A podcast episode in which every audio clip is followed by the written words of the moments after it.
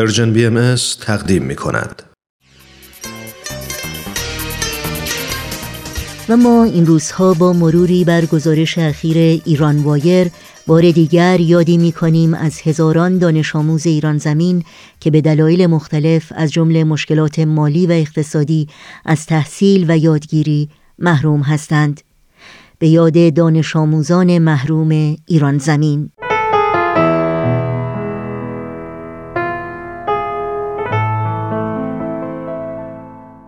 در گزارش اخیر ایران وایر با عنوان در گلستان سی هزار دانش آموز به مدرسه نمی روند می خانیم 25 تا سی هزار دانش آموز استان گلستان به دلایل مختلف از جمله مشکلات مالی و اقتصادی به مدرسه نمی روند.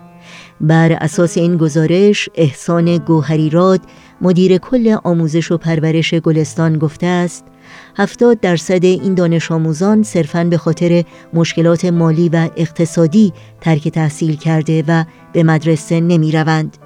گوهری راد گفته است کمک های مردمی می تواند زمینه تحصیلی بخشی از دانش آموزان نیازمند گلستان را فراهم نماید.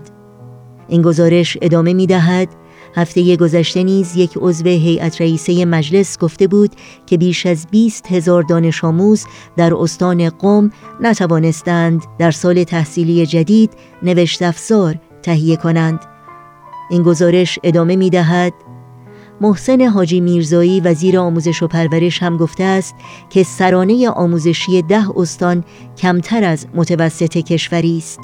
وی همچنین گفته است سال جاری حدود 108 هزار کلاس نیروی انسانی کافی در اختیار نداشت که به طرق مختلف این کسری را تمین کردیم ولی این روش ها مطلوب نیست.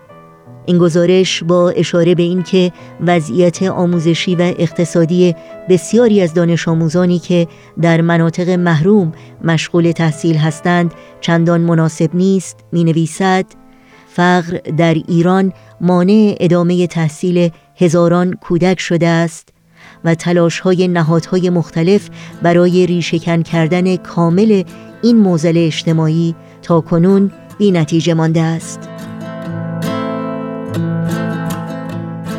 یاد شما در این روزها و در همه روزها زنده و پایدار دلت هنوز مثل بارونه تازه و خونه و آرومه. تا الان از پشت این دیوار که ساختم تو دوست نداشته باشم. اتل و متل بهار بیرونه. مرغابی تو باغش می‌خونه. باغ من سرده همه یه گلاش پژمرده دونه بارونه بارون بارونه.